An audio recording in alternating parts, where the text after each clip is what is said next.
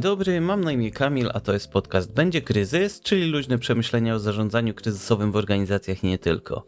Dzisiaj chciałbym poruszyć temat e, taki dość trudny, bo chciałbym poruszyć temat kończenia projektu przed czasem.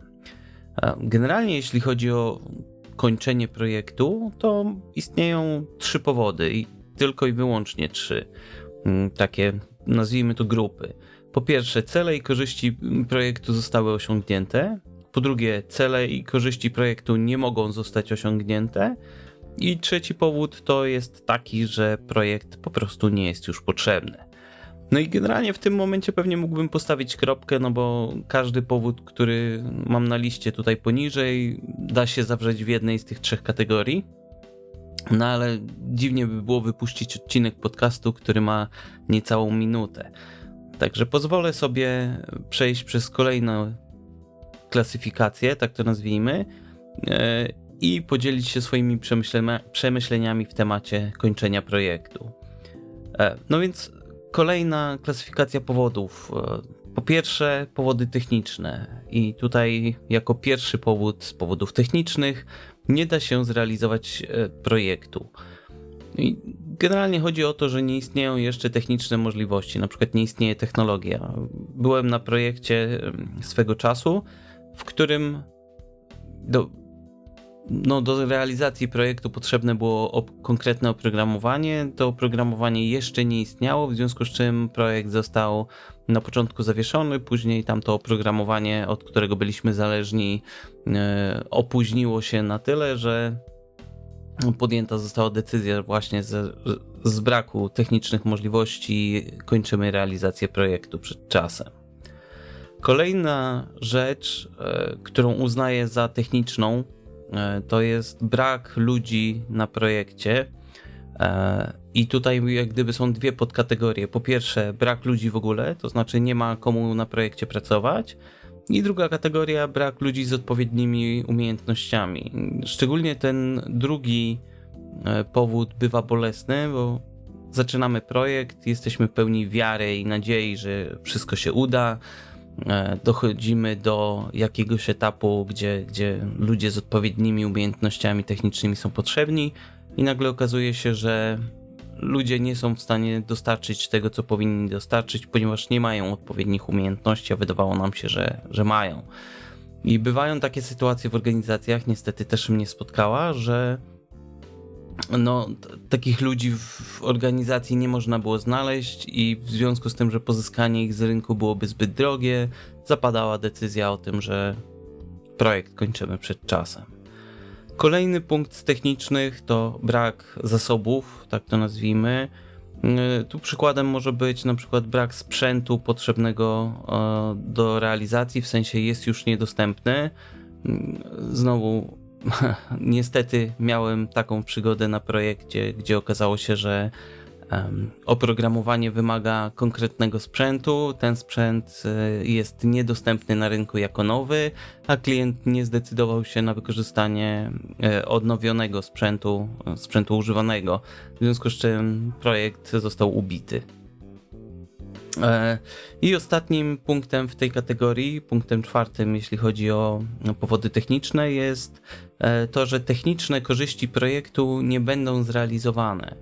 To znaczy, na przykład ze względu na to, że zakres musiał zostać e, okrojony, okazuje się, że no, to, co technicznie zrealizujemy w ramach projektu, de facto nie rozwiąże problemu klienta, nie, nie dostarczy wartości oczekiwanej, w związku z tym ze względu na brak możliwości e, realizacji tej korzyści technicznej projekt jest przerwany. Drugą kategorią w tym kolejnym podziale są e, powody polityczne. E, I tutaj jako pierwszy mamy taki punkt dosyć szeroki, czyli korzyści czy rezultaty mm, projektu nie są już potrzebne. No i, i, dlaczego tak się może wydarzyć? To, to scenariusz jest multum. Ja podam e, jeden przykład może, czyli nasza konkurencja wprowadza swój pro, produkt przed nami, produkt, który miał zostać wytworzony w ramach e, te, naszego projektu. No i de facto nie osiągniemy korzyści pod tytułem przewaga konkurencyjna, w związku z czym zapada decyzja projektu już nie ma. Mm, kolejnym powodem politycznym jest zmiana priorytetów w organizacji. I tutaj nie ma znaczenia, znaczy nie ma znaczenia. Możemy to podzielić na dodatkowe e, klasyfikacje, to znaczy um, zmiana priorytetów w naszej organizacji albo zmiana priorytetów w organizacji klienta. I no, priorytety się zmieniają, okazuje się, że projekty są już niepotrzebne, w związku z czym są zabijane. I ostatnim, trzecim punktem w kategoriach politycznych jest brak wsparcia kierownictwa, i to też jest bardzo szeroki temat. Mógłbym długo, długo mm, opowiadać o, o sytuacjach, które się na moich projektach wydarzyły, które prowadziły właśnie do tego, że um, kierownictwo nie dawało odpowiedniego wsparcia na, na poziomie strategicznym i projekty, krótko mówiąc, upadały. Kolejna kategoria to kategoria ekonomiczna. I tak naprawdę w sumie dwie podkategorie mm, tutaj. Po pierwsze, projekt przestał się opłacać. No i mógł się przestać opłacać de facto z dwóch powodów. Po pierwsze, budżet został tak przekroczony, że e, nie ma sensu kontynuować, bo tak czy owak projekt nie przyniesie nam zysku ani ekonomicznego, ani politycznego, ani technicznego. Lub e, brak będzie oczekiwanych korzyści finansowych, czyli nie mamy przekroczenia budżetu, ale z jakichś względów korzyści finansowe, które były oczekiwane, nie zostaną zrealizowane. I drugi punkt w kategorii ekonomicznej to jest zmiana sytuacji finansowej e, organizacji i niemożność finansowania projektu. Kolejny punkt, e, czy czwarta kategoria, organizacja przestaje istnieć. To teoretycznie można by było podciągnąć pod e, kategorię polityczną czy ekonomiczną, ale ze względu na to, że właśnie można to w wielu miejscach umieścić, stwierdziłem, że zrobię z tego osobną kategorię. No i tutaj mamy dwie jak gdyby kwestie. Pierwsze, ist przestaje istnieć nasza organizacja, no to wtedy siłą rzeczy e, projekt nie może być realizowany, albo przestaje istnieć organizacja klienta i siłą rzeczy projekt nie może być realizowany, no bo nie ma klienta.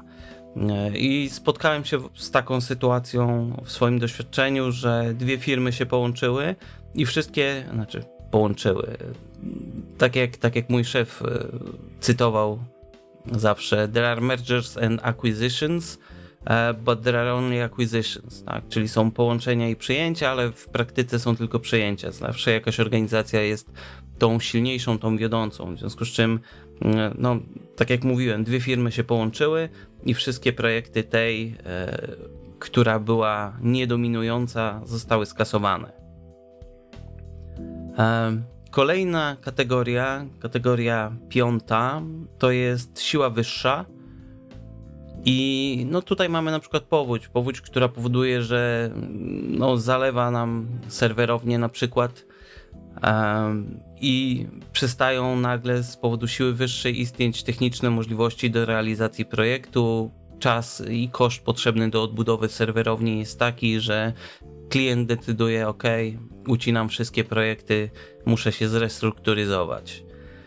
I ostatnia kategoria, kategoria szósta, która kusiło mnie, żeby ją wrzucić do kategorii siły wyższej, to są zmiany w prawie. No i o zmianach w prawie może moglibyśmy E, szczególnie w kontekście Polski, rozmawiać dosyć, dosyć długo.